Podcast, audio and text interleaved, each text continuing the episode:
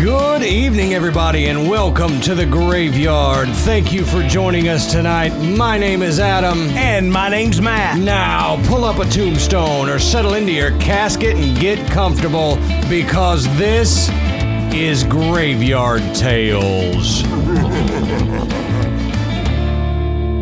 well, hello, hello, Matt. How are you? I'm good. I'm not going to do a British accent. That might be better because I thought about doing this the old time, but I don't think I can keep it up. So I'm actually glad to be here this week because after last episode and the research we did, I thought my brain was going to be fried, but yeah. we made it through and we made it through without much brain damage, damage, damage, damage. So we're here, we're back, we're going to try to give it our best. What he doesn't tell you is that uh, every time I say the word steamboat, He, uh, he wets himself and forgets who he is for a few minutes. yeah, I, at least the wedding myself is right. I mean, but anyway, glad to be back this week, and we wanted to let y'all know that we are working on some swag for you guys. Um, you know, because we really appreciate all the love that you've shown us and spreading us to everybody and telling everybody about us. Um, the growth is just amazing, so we want to try to give back to y'all, and we're looking at doing t-shirts and stickers and maybe even some little lapel pin things that you Yeah. can put on your bag or your hat or your lapel if Yeah. you have lapels now. Yeah, pretty cool stuff. Yeah. You'd, you'd be amazed at what you can get your logo put on. Yeah. I mean, besides like ink pens and coffee cups. I mean, There's a few things we could get it put on that I'm not going to do that. I know. Some more uh, uh, adult things. Yes. so yeah, rest assured, we won't have any Graveyard Tales versions of any of those. Well, So- you know, not on the main site. Right. We may have them here in the graveyard, but you know, I'm going to give me a pair of Graveyard Tales boxers and just just says graveyard on one cheek and tails on the other. That's that's actually better than what I thought you were going to say. I, I cleaned it up. This is a family show, Matt. I know. My just forward my mail to the gutter because that's where my mind lives. That's all right. That's all right. It could be worse. But before we get into the meat and potatoes of tonight's episode, let's take a quick break and let's hear from two pods, BS Pod and In Poor Taste. Hi, I'm Chris. I'm the believer. I'm Cody, I'm the skeptic. And together we are BSP, the Idiot Syncrasy Files. The podcast where two idiots discuss weird phenomena. This week we're talking about ghosts. I believe in ghosts. Why? There's too much weird stuff in the world for it to be coincidental. See, I don't, because ghosts are souls, and shirts, pants, and jockstraps do not have souls. These ghosts should be naked. My jockstrap has a soul.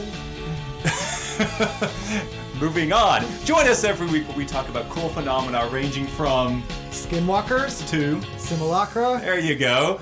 Bye! Find us on Google Play, iTunes, and all those other podcasting places, or visit us at www.bspodphx.com.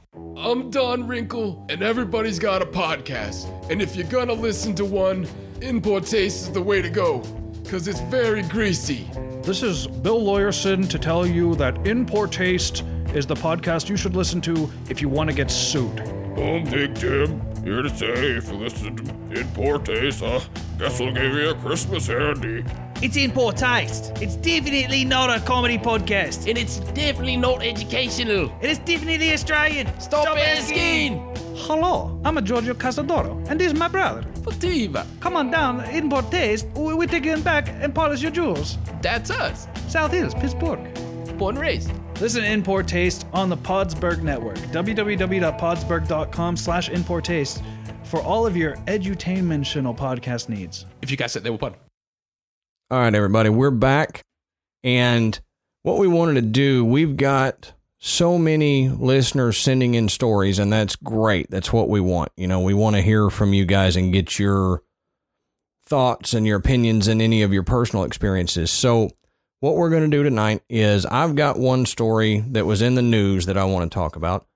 And then I've got two stories from listeners that we'll get into and we'll read those out. And if it's not your story this week, don't feel bad. We'll get to it because we're going to try to edge these in as we go along in different episodes. So just keep listening, and if you've sent one in, we'll get yours in eventually. Yeah, eventually. But yeah, never know. but it'll be in there. Nah, we just we'll get it. we just can't. We we appreciate you sending them. Oh yeah, and we appreciate y'all letting us share them on the show. You know it. It would be great to get them and just get to read them, but it's even better when we get to share them to all of the graveyard. Right. So the first story I've got is one from the news, and a lot of y'all may have heard about it, but it's the CDC man that went missing. Now his name is Timothy Cunningham, and he's an epidemiologist at the CDC. Now he's he left authorities, according to this news report, he left authorities scavenging for clues after he left work early on February 12th and never returned. Cunningham had called his sister that morning and talked to talked to her su- talked to her about his supervisor passing him up for promotion. So he was reportedly bummed, and she said he didn't sound like himself on that phone call. He just sounded weird. He was disappointed and all that. And he ended up going missing and has not been found since. Now, the Atlanta Police Department says this is an extremely unusual set of circumstances. We deal with missing person cases fairly regularly here. The circumstances on this one, just beyond the fact that he's a CDC employee, but as a general person, are unusual. Authorities believe Cunningham made it to his home in Atlanta, but nothing else indicates where he may be now. In the CDC employee's house, nothing seemed unusual, and the residence seemed secured aside from two windows being open. They, they go on to say the most unusual fact in this case is that every single belonging that we are aware of was located in the residence. His keys, cell phone, credit cards, debit cards, wallet, all of his identification and passports, anything you can think of, and we've been able to locate it.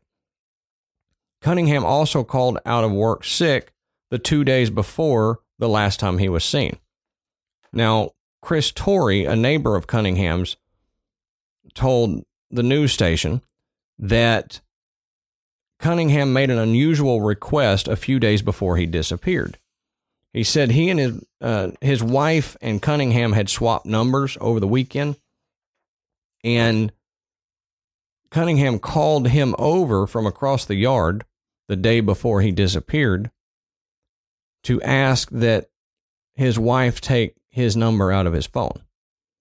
And the police department says there's no evidence of foul play, but all of the neighbors and everything they have gone and they've done they've created a search party and they've canvassed all the houses in the area any of the houses that are boarded up they've looked in all of those they've gone down all the trails the walking trails in the area they can't find him um, he has not spent any money since that day but he left sick is what he told his supervisor and then just disappeared. His along with all of his belongings they found his dog mr bojangles. I like that name. Um, reminds me of a simpsons episode. Sorry. Um, but mr bojangles was left at home for two days until his family found him with no care his family came down on the 14th of february and he went missing on the 12th and they've nobody's seen him since so the reason I wanted to bring this up is because to me, this is the start of a zombie apocalypse movie. you know, a CDC official who he worked on the Zika virus and the Ebola virus and all that. He was one of the ones in the team that helped to control those outbreaks. Then he leaves work sick one day and just disappears. That's patient zero, guys. That's how it starts. Yeah, it's, it's like isn't this isn't this the uh, beginning of outbreak? Isn't it? Isn't that Yeah, how it goes. something like that. Something like that. So it's kind of it's weird to me. It's worried me a little bit, but hopefully they find him and nothing is too weird, and we don't have some kind of weird Yeah. viral outbreak now that he got into while he's working at the CDC and then now he's escaped and it's on the loose, you know. Yeah. Have you ever thought about that? How hard it would be to just despair, I have, yeah. go go completely just off the map, Yep. just vanish. Go rogue and off grid. I mean, because you got to think if they've got his debit cards and his credit cards, they've checked his bank account. Mhm. You know, they, they obviously he didn't go drain them. Right, You know, to think that he's got cash. right, That that would that would have been a clue that he took off. right. But think about it, no money, no ID. Mhm. Where the hell are you going to go? Right. I mean, you know, you you got to have some of that stuff. You know, it, it, Yeah, at the minimum to get far enough away where people wouldn't know who you are. And this guy's face has been all over national news. Right. If you're going to, if you're going to not just leave the country, but if you're going to leave the city, you need an ID. If you're driving, you need your ID in case you get pulled over. Because if not, then hey, guess what? You're going to jail. You'll turn up there. Yeah, They'll have you there. I think even to buy bus tickets, you need an ID to buy bus tickets. I may be wrong, but you know, Uh, even if you don't, you need money. Right. Right. So, And I would imagine in I, I don't know. I haven't. I don't know that I've ever actually bought a bus ticket. right. So I don't know if you'd need an ID, but it seems like in today's climate you would. You probably would, yeah, to get You on mass transit.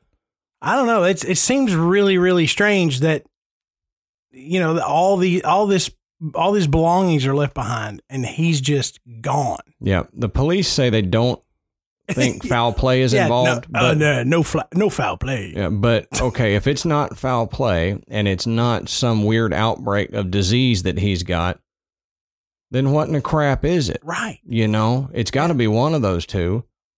I mean, unless he just decided, hey, I'm done, and he went and handled something, you know. But True. I mean that that they just hadn't found him yet. right, and that would be the only the third option there. I'm I'm leaning more toward the outbreak of some weird disease. I don't want to be, but that's the way my mind goes, you know. That's you know that's that's the most logical. Right, right. It's Occam's razor, right? Exactly, exactly. So, if y'all have thoughts on it, let us know. What what do y'all think's going on with that CDC guy? If zombie apocalypse is your answer for something, you may need to rethink your theory. No, zombie apocalypse is my theory for everything. You know, that's. I mean, have you seen my house? We're we're prepared for the zombie apocalypse here. Oh brother. yeah, bring them on. Yep. I'm coming here. All right, so let's get into our first listener story. And this is from a, a listener named Kelly. She said, Seven years ago or so, I worked at a doggy daycare. The place was in an old building that had been many things, but most notably, it had at one time been a butcher shop. In fact, there were still racks installed in the ceiling where they used to move the butchered cows around, and the main playroom for the dogs had been where they hung them to drain the blood. The building had always felt creepy to me, but I don't think it was necessarily related to the butcher shop. It was just a dark, spider filled, generally gross and echoey building. The other three employees and I had experienced many things disembodied female voices, music, female laughter, footsteps, doors opening and closing, objects being moved, and the dogs would often react. To be fair, there was a school nearby, and you could hear the kids on the playground yelling and laughing, but the music sounded like an Old West saloon type piano, and the laughter and voices were decidedly adult and didn't have the higher pitched tones of a child. I don't think the things we heard came from the school. There was a definite difference. We started keeping track in a spiral bound notebook of the things we heard, making sure to note times and environmental conditions, like how many dogs were present and if the school was in session. And in the space of just a few months, we filled it, front to back. Couple of experiences that really stuck out to me were these. It was the end of the day. I had two dogs left, and I was doing my cleaning up while waiting for their owner. The building had a storefront, then a small wooden ramp that led to a small playroom where these two dogs were, then a set of swinging doors with a larger room that led to the yard. I was sweeping on the other side of the swinging doors when I heard a woman's voice say, You're such a good boy. Very clearly in a sing songy voice like you would use to talk to a dog or a child. So I went into the small playroom thinking the owner was here, but no one was there. The dogs were reacting, eyes trained toward the storefront, which was clearly visible from the playroom, separated by a half door, and ears perked. The second experience happened at noon on a day that I didn't have any dogs. The rule was if no one showed by noon, we could close up early. So when noon came around, I shut off all the lights and went back past the swinging doors to shut the large garage door that led to the yard. As I was walking through the darkened building, there were no windows and it was a cinder block building. I started feeling uneasy. Nothing too bad, just a little jittery. I shut the garage door and locked it and spun around to head back to the front. I made it about five steps when the dark seemed to get heavier. I can't explain it other than to say it was all of a sudden more than just natural dark with the lights turned off. It felt like it had substance. The hairs raised on the back of my neck, and I knew that if I turned around, if I looked behind me, I was going to see something I didn't want to see. So I started walking faster. I made it another 10 steps or so to the swinging doors when a voice whispered my name in my right ear, so close that the tiny hairs that always fall out of my ponytail moved. So I ran. I got the hell out of there as fast as I could. Like I said, we'd always experienced a bit of weirdness at the daycare, but it was always female and always seemed friendly. This was the first and thankfully only time that I had felt in danger. I actually ended up leaving the job shortly after, unrelated to the ghost incident, and the place burned down a few months after that. So, haunted doggy daycare. I wouldn't work there. Not really a place you expect to run into specters or of any type. So- No, no. But what I did find kind of fascinating about that one is that the dogs were reacting to it, Yeah. you know, and that whatever it was was actually interacting with the dogs, you know, talking to the dogs and they were reacting with it. So that that was kind of fascinating to me. Um, but we got a second story here, and this one comes from Rebecca. And this one, after we read it, we want to know y'all's opinion on it because she has a question for you guys. This is the My Buddy doll incident. Oh dear. Yeah, I remember the My Buddy doll. Um, my brother had one of those, and that was y'all know my feelings about dolls, and that was a weird doll to have around. Yeah. Isn't it? My buddy. Mm-hmm. My buddy. My buddy and me. yeah, buddy. All right, I literally just why that stuck in my head all these years. I have no idea. because you're a goober. That's why.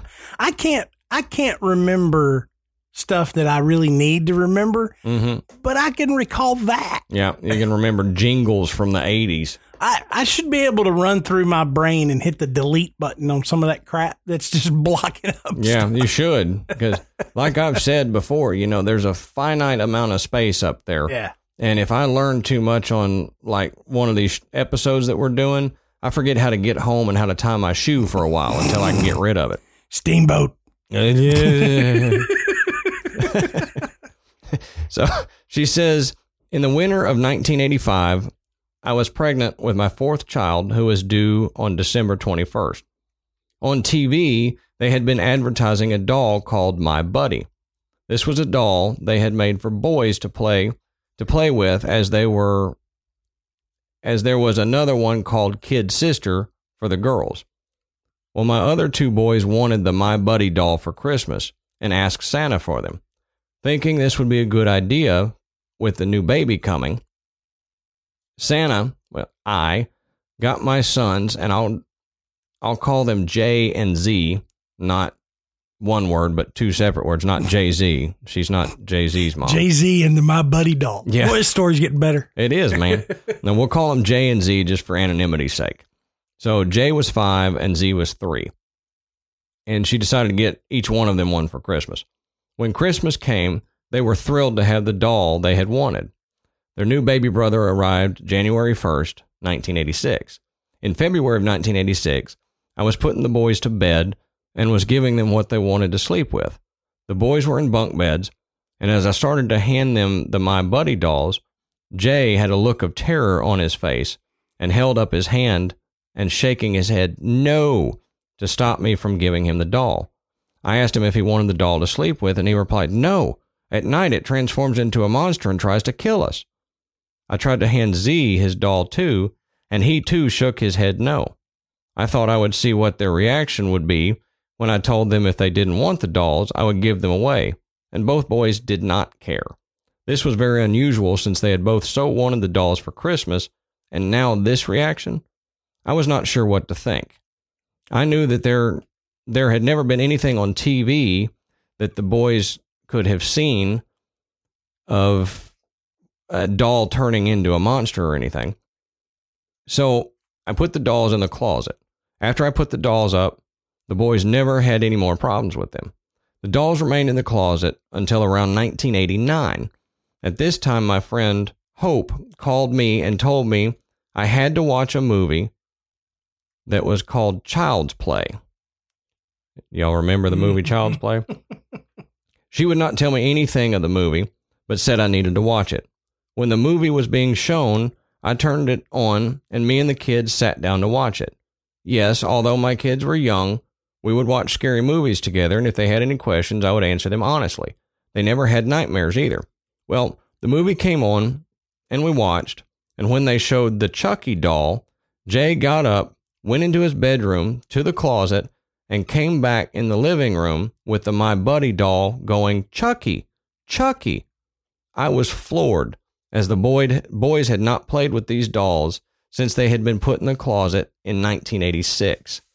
Their experience happened two years before the movie Child's Play had ever been released in the theaters in November of 88. After we watched the movie, I called my friend Hope to tell her what Jay had done with the doll and how much the two looked alike. Hope said she had a bad feeling about those dolls when she saw them in the store, but never said anything to me because she knew the boys wanted them so much. She says, Yes, I still have the dolls, but they are packed away. The incident happened when we lived in Ohio and now we live in California. And she said, she asked after sending this story, she asked if anybody else in the graveyard had had an experience like that with one of the My Buddy dolls. And it it's interesting because that that made me think too. Is there anybody else who may have had an experience like that? You know, because they they're creepy dolls. Who knows what could take possession of a doll like that? Because it was quite human like. Right. So we ask all of y'all in the graveyard have any of y'all had any weirdness happen around the My Buddy doll? Um, if y'all have, or if y'all have any creepy stories about the My Buddy doll, post them in the Facebook group or tweet them to us, and we'll make sure that Rebecca sees them, and we may have some follow up stories from her later. So now, Matt is going to get into the actual topic of tonight's episode. So Matt is going to get into the Codex Gigas. Now, Matt, what is the Codex Gigas? Okay. The Codex Gigas is a is a manuscript that dates back to around the 13th century. Nobody is 100% sure, but based on analysis of the book, they are, are pretty good about knowing this is about the time that it would have been written. Um, but the Codex Gigas is a, a Bible essentially. It's contains the Old and New Testament. Uh, it contains several other works. Um, two works from Josephus Flavius, uh, Isidore of Seville's Etymologies. It has the standard textbook for teaching medicine in the Middle Ages, known as the Ars Medicina, which is the art of medicine. It has the 12th century Chronica Bohemorum, which is the chronicle of the Bohemians. Um, and it's got a calendar. It also contains um, magic spells and instructions on exorcism. So, a pretty unique collection of works. Here's what's cool about it. After lots and lots of investigation and research and examination of the materials and the ink and the cover and the style of writing, it's determined that the Codex Gigas was written by a single scribe. Now, this isn't an original work. Monks would rescribe, you know, the text of uh, of Holy Scripture to create new Bibles. I mean, there there weren't printing presses around this time, so this was a painstaking task to sit down and begin to rewrite the entire Bible. Right. They they kind of used it as like a an atonement for sins or for something like that. Yeah. They would they would rescribe the Bible just to, you know, I guess to kind of help abolish any sins that they had committed. Right. So, but the, but there were also trained scribes, calligraphers, and and and illustrators that this was their job at the monastery. This is what they did. So, all of the major written works were re- reproduced by monks. So, this particular monastery where the Codex Gigas was written is in what is uh, what's modern day Czechoslovakia or the Czech Republic. See, I'm I'm not I can't even say the right name for the modern day. The Czech Republic, um, you know, around the city of Prague. So at that time, this was Bohemia. So just a little bit of information about why the Codex Gigas is so unique. Uh, number one, it's huge. It's an, it's an enormous book. And, and I'm not just talking about the material contained within. It, it, it is a, the, the size alone is, is remarkable. The book is 36 inches tall. That's three feet. Yep. Three feet tall. It's 20 inches wide and it's 8.7 inches thick. And you thought that copy of War and Peace you never got through was big. Right. you were complaining about the the fiction that I read sometimes, the Cthulhu book and all that. You were complaining about that being That's, an, that's another that's another thick book too. right. Yeah, you could you could knock somebody out with it. it has it has 310 pages made from vellum, uh, which I've seen. It, it came from donkeys um, or horses. I've seen both, but donkey seems to be the the the Yeah. most the most often used. Um, and I even found a thing where it said 160 different donkeys. I'm like, how do you how can you tell that? But DNA maybe. all these jackasses in this book. And the one who wrote it. That's right. Um, it has uh, originally it had 320 pages, but at some point the the last 10 were cut out and you know weren't found. It weighs 165 pounds. So, you know, when you thought that uh, that math book that you had to tote around in your backpack in college was bad, imagine dragging this thing around. You had to have a dolly or something. It's almost as heavy as I am. yeah. Like literally. So so just just going over that, just going over the idea of of somebody creating a book that's this large and covers this much material. uh, You know, that alone is remarkable, hmm you know. And and that's it's not even the most remarkable thing about this book. So it, it's called the Codex Gigas. Codex Gigas in Latin means wait for it. Big book. Right. So Or you know, giant book. the, the, yeah, mid, the medieval people they they really knew how to name stuff, so they were great at that. Creative. What is this? What are we going to call this big book? We'll call it the big book. Um, but it's known by a better name as the Devil's Bible. So it, it gets this name because of a enormous color illustration of the devil himself. And he is he is crouching. He is outlined by by two columns, but is essentially boxed in in, in the drawing. And on the opposite page is an illustration of the kingdom of heaven. And this is strange because depictions of the devil um, were not uncommon, but they were uncommon to be in a biblical work. Right. If they were included in a biblical work, they were usually very small, um, sometimes containing a, a face or a head of the devil, but nowhere did you ever see a, a full portrait of of the devil, you know, taking up an entire page. So, you know, another another strange thing, you know, about this book, it, it's uh, it's been speculated as to why this was put in there, but it, it, you know, like I said, it does give the it does give the Devil's Bible its name. But why why would it be there? Why would this this author have have put an image of the devil in there? Which brings us to why this book is so fascinating. The legend.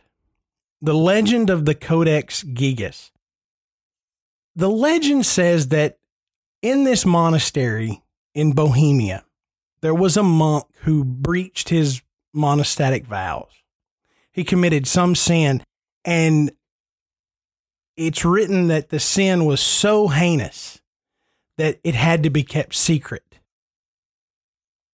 And so the monk, the monastery's hierarchy met to determine the fate of this one monk who had broken his vow. Would he live or would he die? What would what would his penance be? How could he seek absolution for this sin? Well, the sentence was is that he was to be put to death in a slow, agonizing manner. He was to be walled up alive. Can you imagine? Yeah. I mean, you just, what do you do? You just stand there, watch this guy start laying bricks down there by your feet, Mhm. going, yeah, this is going to suck. Yep. And then you're just stuck in a tiny space until Yeah. you starve to death. That's right. or- You dehydrate, Yep. you know, begin to wither away. You're in the dark. You're, you're going to go, you probably go crazy Probably. before you actually die. Um, so a terrible way to die. So knowing this, this monk said, I've got to find a way out of this. I don't want to die, especially not this way. So what what can I do to convince them to to let me live? So he went to the other monks and he said, For my absolution, my penance will be to write a book unlike any other that contains the known history of the world and will honor this monastery. And I will do it all in one night. So the monks discussed it, thought it was impossible, but he was so impassioned that he could do this. They decided, we'll let him try. Either way, we're going to get a, a magnificent work that will honor this monastery and the monks within, or he's going to die anyway. Right. They didn't have anything to lose. Right. So, as the story goes, he was left alone in his chambers and he began to write. And as he was writing, midnight approached and he knew he was going to run out of time, which means he was going to die. So, in desperation, he cried out to Satan that he would offer his soul in return for the assistance in completing this manuscript and saving his life. And the devil heard it. And came to him and completed the manuscript by the by the morning. And that's why the picture of the devil is included to in a way show gratitude for his involvement in completing the book. Now, that's a really cool story. Mm-hmm. But let's kind of dig into the details of this story as to what could be true, what could not be true, um, and, and what's still kind of left up in the air. So, according to a study done by National Geographic, in order for someone to do this, they they looked into how quickly a quill could move across a piece of parchment. And they estimated that a human being writing with a quill on parchment could create a line in about 20 seconds. Uh, a column, you know, in about 10 minutes. And to complete an entire page, about an hour. So at that rate, just for the the manuscript, working around the clock, it would have taken a human being about five years to complete this manuscript. That does not include the illustrations, which, as we mentioned, the portrait of the devil, the kingdom of heaven. But there it, were a bunch of small right, drawings in there. this book is is fully illuminated. And if you've ever seen an illuminated text, you may not know that's what it was called, but you've you've all seen one. You when you open up the text, the the beginning letters are very ornate and decorated, often seen in a in a framework with with vines and filigree and you know, there's a lot of character there and color. They really leap from the page. And this is done throughout the manuscript. So that's why I say it's it's fully illuminated. Sometimes these letters would take, you know, an hour or more to complete just that. And there's countless, you know, uh, letters and, and illuminations throughout the entire book. And if one takes you an hour, like there's no way. right. There's no way this could have happened. So, extrapolating it out, they estimate that with the illustrations, if a person worked around the clock, it would probably take about 10 years to complete. But that's somebody working around the clock 24 hours a day, seven days a week, which we know can't happen. So, so let's take out the time that they would have spent sleeping, the time that they would have spent eating, going to church, performing their other monthly duties. And we're looking at a time frame that lands somewhere between 20 to 30 years for one person to do this. So average out to 25 years somebody took the time to sit down and start writing and illustrating and spent probably the majority of their life working on this this one manuscript. And they've studied the handwriting, they've studied the ink, and all of that evidence leads to the fact that it was indeed one scribe. So this is this is how this is how they can tell. Um, the inks that were used at that time were very specific. They had two main types of ink that used two main ingredients. They were either metal based or they were uh, they used crushed insect nests to create the ink, and along with other ingredients to add, you know, color and to make it smooth. But those were the two main ingredients.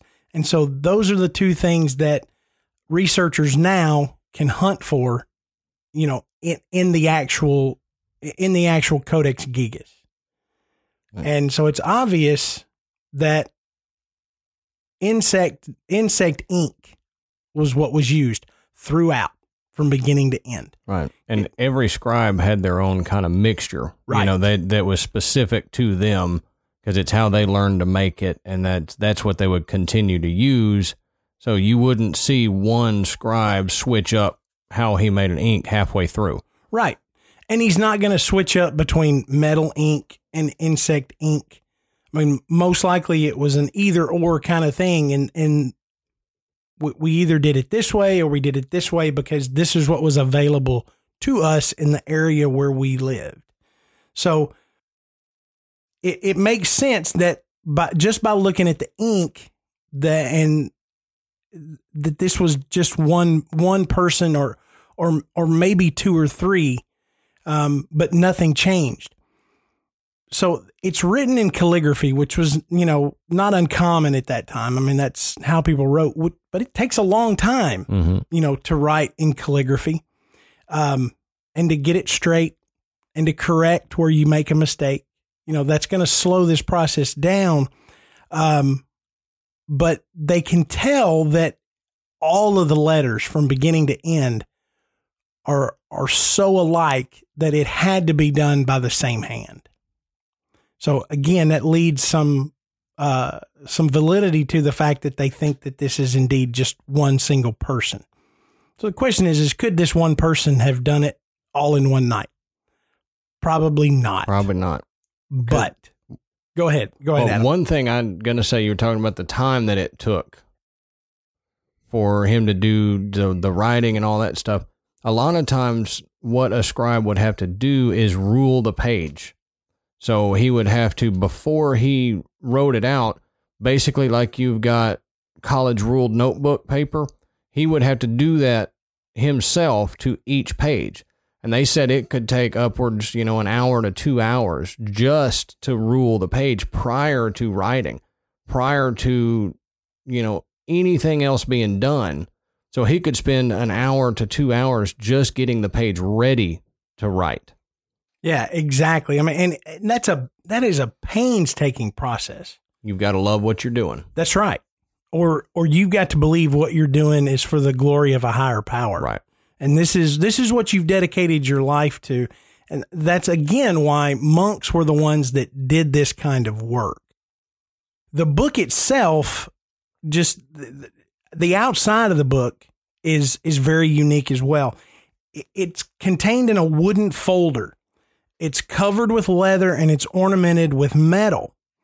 Um, and we've already talked about the the weight of this thing. Now now now we're going to put together an even heavier cover, you know, for for such a large work. So there was craftsmanship that had to go into the cover. Again, that takes time. That Mhm. that's not going to happen in a single night. Um, so you know, i i if it did, it definitely had supernatural involvement. Right. It would have to. Yeah. You know, but I think it's easy to say, you know, the legend is a great story.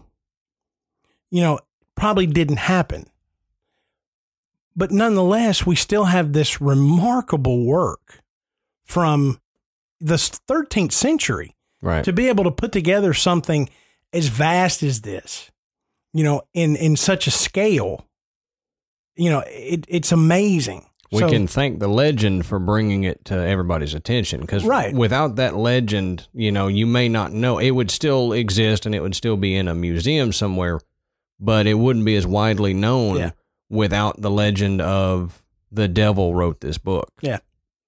And, you know, one theory that I read was very, very interesting because no other work has the uh, descriptions and, and instructions on, and magic spells and all this, the exorcism items.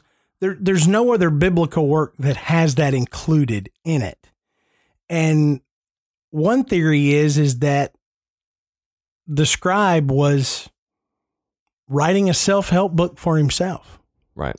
that he felt like he was he was tormented even possessed and that by writing this he was exercising his own demon um which is you know an interest an interesting thought you know, no no way to really go back and you know check that out. But uh, it, it is interesting that all of that information is included as well. Right. Um, the one one interesting thing is even with this legend, uh, the book wasn't forbidden to to read or to talk about by the Inquisition, and it was allowed to be studied, you know, by many scholars. Um, they said the handwriting in the book hasn't been found in any other known work. So, whoever did this, it looks like this was the only thing they ever did. They do believe that the person that did this was an amateur. And, and as I mentioned before, when Adam and I were talking about the monks and how this might be um, a penance for a sin, it might have been their job. Um, there were trained scribes, trained calligraphers, trained illustrators. This was what they did. You know, they they had a, excessive training in how to do this and how to make the letters look, how to make the the how to space it correctly, all that. Even though it's remarkable, you know, the the illumination of the letters, the illustrations within, and just the length of the manuscript and the calligraphy involved, they can still tell that it's an amateur. It's someone that hasn't been trained. It's a very gifted amateur, but Right. an, an amateur nonetheless. Yeah, there were little idiosyncrasies in the text, in the the forming of each letter that showed that he didn't have formal training and probably taught himself. Yeah. And they believe that that many of the the aspect of the legends were were born in truth. However, it's the that large picture of Satan would have been so unique at the time that it's likely that the legend altered the truth so that the story could be told in a more interesting way. Anyone anyone from the time who looked at this book and and saw this portrait of Satan would get the impression that this was the focal point of this book, which explains why people would believe that the monk had made a pact with the devil. What many would have failed to see was that the page opposite this portrait, as I said before, has a picture of the kingdom of heaven.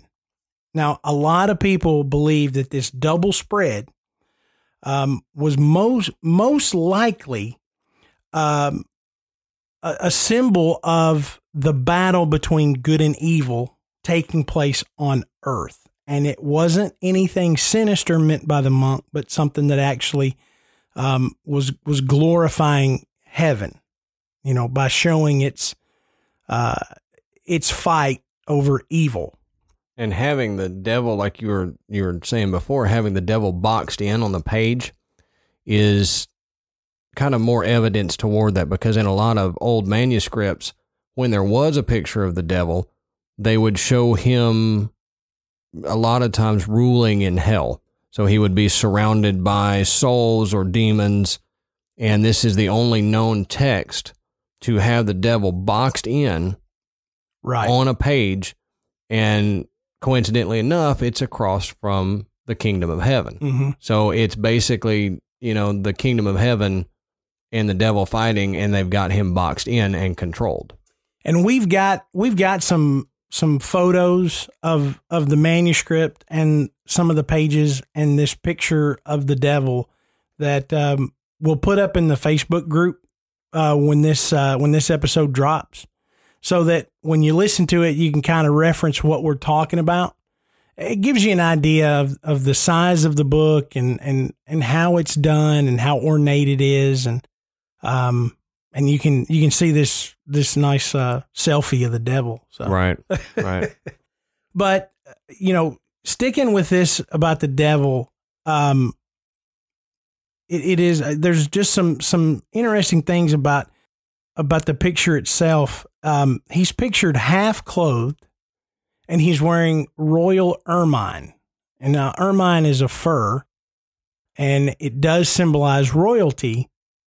And they believe that he's he's portrayed wearing this because he was known as the Prince of Darkness. hmm So it it it further exemplifies that that dark royalty, and that's that's why he's shown he, he's he's otherwise nude, uh, essentially. Um, but he, he is he is walled up in the cell, just like um, just like Adam mentioned, um, and it also plays into the legend the fact that he's walled up in this cell, and the story is is that the monk was to be walled up in the cell, um, using that uh, the word inclusus, which for centuries people believed that word meant to be walled up, you know, to be wall, you know, closed up, walled up. In reality, it means hermit or recluse. So there's a good chance that this was indeed one monk's lifelong journey and that he chose a life of solitude in in order to do this Right. in order to pull this off and it there is in in the back of the book where the word inclusus is included eh, Yeah. is um it has a name and then it says inclusus after it so it would be like if i if i were to sign something adam inclusus it would be adam the recluse Yeah. and that's not too far off from the truth because i kind of am. I'm a podcaster. I'm a i'm a recluse. But that's how it was it was signed. And, and i and i did find one reference that called the scribe herman herman the recluse. Mm-hmm. It's the only place I saw it. So I'm I'm not sure if that was just a a fictionalized thing or if that was just the writer of that idea. Yeah, there wasn't a oh. whole lot of information on the you know who they thought because Yeah. there's a lot of names in that book, Right. and they you know weren't entirely sure if that was him or Yeah. not. And and Herman. Can you imagine that? I'm- I, I just met this monk named Herman. Right, It doesn't fit. and it, it's a little too close to Hermit, so Herman the Hermit. Yeah, that's Yeah. right. Peter Noone wrote the Codex Gigas. Adam and I have cracked the code right here tonight on Graveyard Tale. uh, but but as is, as we said, yeah, the identity of the person uh, who wrote the Codex Gigas it, it is unknown, and they, they don't have anything that specifically points to to any individual. Um, and and without any other works that match the handwriting, they can't attribute it, you know, via another work that this particular scribe may have done. Of course, he spent 25 years writing this one, so I mean, Wouldn't he, have time to do yeah, anything else. he- maybe he had a collection of short stories that he, you know, put out right before he died, or you know, something one of the other monks published posthumously. Yeah, stole his work. It's like one of my favorite authors was Michael Crichton. He keeps coming out with books. He's been dead for years. I don't understand. You know, Yeah. how do they how do they do that? Pseudonym. Yeah. Um, but let's talk about a little bit about how the the Codex Gigas got to where it is today. Um, in 1594, the Devil's Bible was brought to Prague from the Broumov Monastery, where it had been kept since the year 1420. King Rudolph II asked to borrow the Devil's Bible, and he promised the monks that he would he would return it when he was finished with it. Yeah, see, I knew guys that would borrow stuff and say, "I'll return that." I was waiting. I was waiting. I had a I had a Nintendo 64 back in the day, and a buddy of mine said, "Hey man, I'm going to go off to college. Can I borrow it for the semester and I'll bring it back?" He still has the Nintendo 64. So James, if you're listening, I would like my Nintendo 64 back. I realize how long it's been, but you still have my Nintendo 64. So when you when you flip to the back of the Codex Gigas, there's a card back there, and King Rudolph II's name is the last name written on that card, and his fine is like four hundred and twenty-seven million dollars. Yeah, I, I don't think they're getting that. Oh man, you thought you thought returning that you know copy of uh, Lord of the Rings was gonna set you back when you Yeah, at the it- library. It still will. Yeah, you ever dug around in your house and been like, oh crap, this is a library book. Yeah, I did that moving houses one time. I found a, a book from when I lived in Texas that I had borrowed from the library, and it somehow moved two or three houses with me, moved states away. So they're not getting it back. I still have it. Adam Adam has the information on on where the Codex Gigas is now, and it's not directly in front of me, so I'm going to let Right. him tell you. All right. So it it moved around. It changed hands a lot. Um, Queen Christina of Sweden had a habit of stealing books from other nations as like war prizes, and she would use them to enhance her own country's library. So she had books from Poland, Germany, the Baltic states, Denmark, and a whole bunch of other things that were on her bookshelf.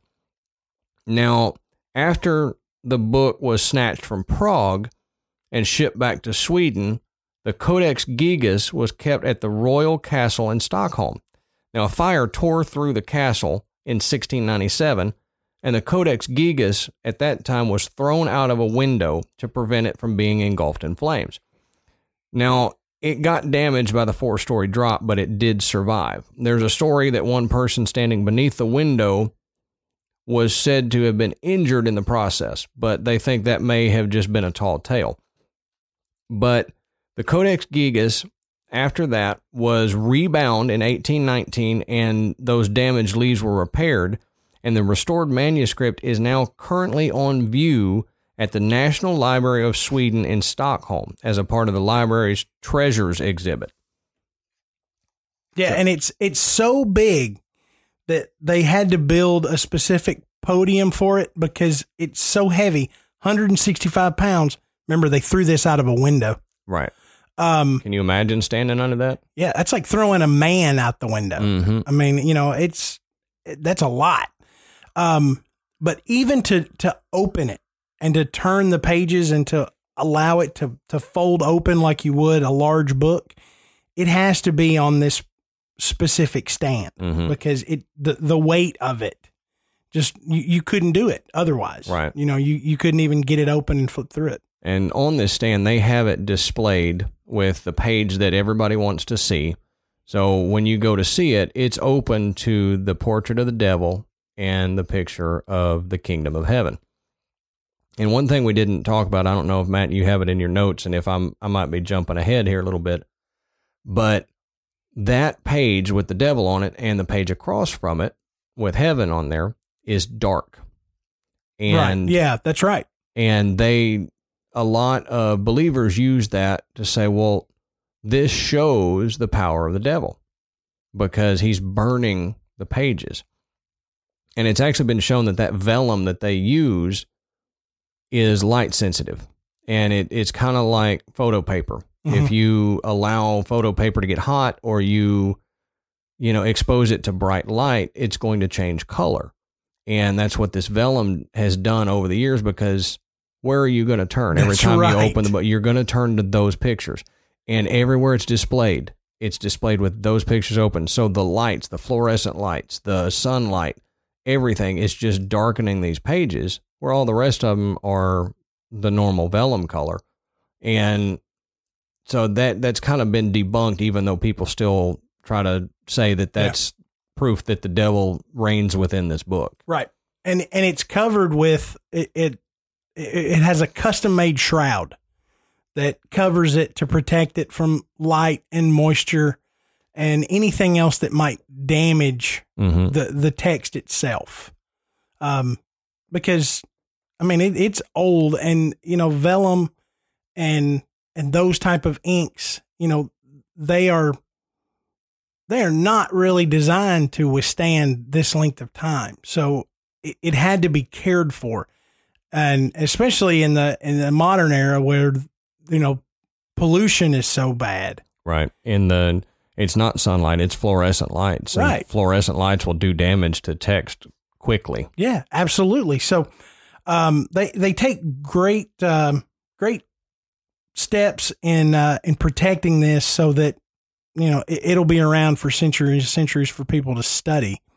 Um, but my take on this is even if even if this is not even if it's not true, even if this is legitimately the work of of one individual for however long he had to work on it, it's it's outrageous. Yeah, it's still an amazing work. It's a, it's above and beyond anything of the time or anything since.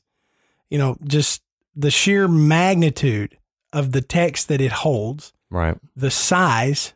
I mean, I don't know why if you're going to start writing a book that you're going to say, I want this to be as big as possible. Yeah. Let's make know. this three feet. Three foot pages, you know, uh, that that's where I'm going to go. God, if, if that's your starting point, holy cow. Right. Right. Um, there is, if you're interested in reading any of it or seeing any of it, and you don't want to go to the the museum and see it, um, there is a website that if you search Codex Gigas, there is a website that has every single page on there that you can read online, and they do translate it to English for you so you can read it. And if I can find it again, I'll post that link in the show notes so that you can click on that and go read up on it. Besides looking at our Facebook group for the pictures that we'll post. Yeah, because it, is it is written in Latin, so Right. um, which was which is very common. My Latin is very poor. Yeah, Too, you I know. took I took two years of Latin in high school. yeah, I I took Spanish. I, I couldn't I couldn't read this thing. no. No, if it's not Spanish or English, I can't do it. Sorry. Lo siento. but you know an an amazing work and it and it is it is clouded in a lot of mystery and legend which made it more attractive to Adam and I to at least touch on and even though there's not as much information out there about this as other topics that we researched we thought this was really fun and really unique and Amanda really wanted me to research this so uh so I did Yep. and there you and go. it, and it is. I mean, it is.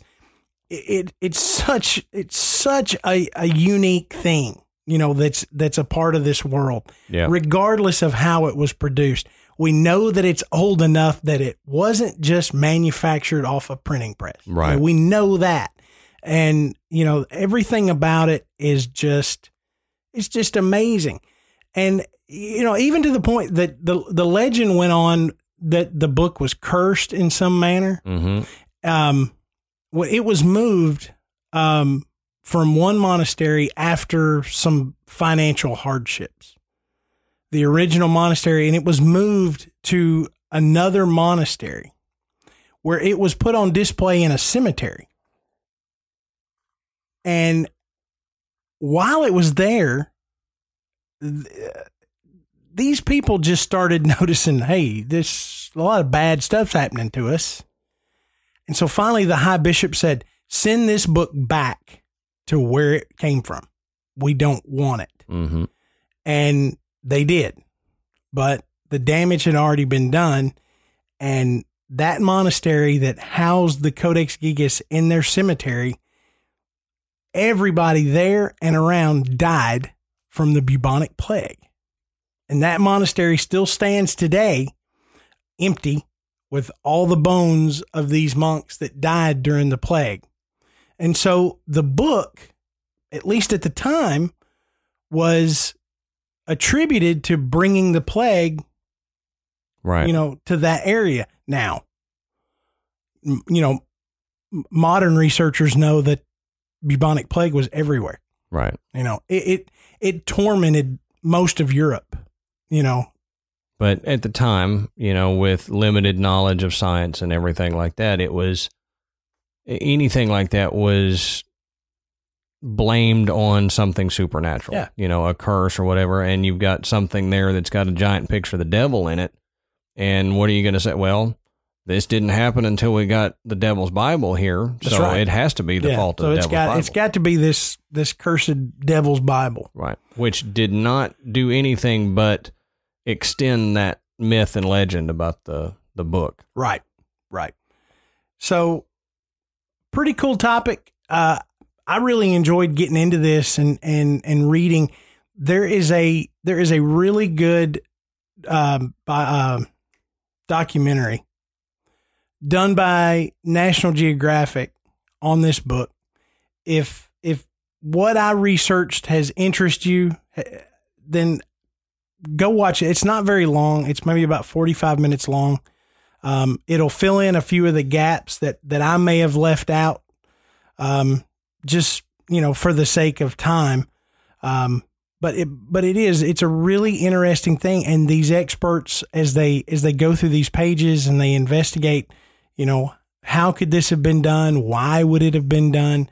Could it have been done by a single person? Um, I think we pretty much determined it wasn't done in a single night. Right. Um, but but yeah, I mean it's it's pretty fascinating. It's called the Devil's Bible, and Yeah. you can find it on Netflix. Yeah, yeah. So so go look that up.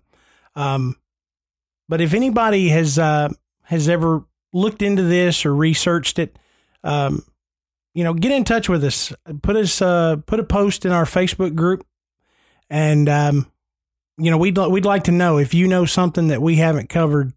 Uh, talking about it tonight. Right. Or if Uh, you've been over there to see let it. Let us know. We're we're gonna post these pictures, um, so that everybody can kind of get an idea of what this thing looks like and see this this portrait of the devil. I've seen it so many times. I it it kind of haunts me now. Right. Um, because it's you know when when you see it, you're kind of like, yeah, okay, Yep. this It's is a creepy picture. it's creepy. I kind of thought like it looked like a kindergartner's rendition of the devil. Yeah, it, it's a different drawing than most of that time period. Yeah, but uh, it's still pretty creepy looking. Right. So So what what we're going to do next week is going to be a little different and if it goes well, if we like it, if you guys like it, then we may throw it in from time to time. What we're going to do is Matt and I are going to go off on our own and we're each going to research a separate topic and not tell the other one what it's about. And then day of the show, then basically I'm going to teach Matt and you guys about what I researched, and Matt's going to teach me and you guys what he researched. that's right. And so it'll be a little bit different. It'll be kind of fun for the two of us, and hopefully y'all find it enjoyable too. Yeah, Graveyard Tales 101. There you go. So um so that's going to be next week's episode. Right. So y'all can look forward to that. But coming up and we posted about this in our Facebook group and on the Graveyard Tales Facebook page.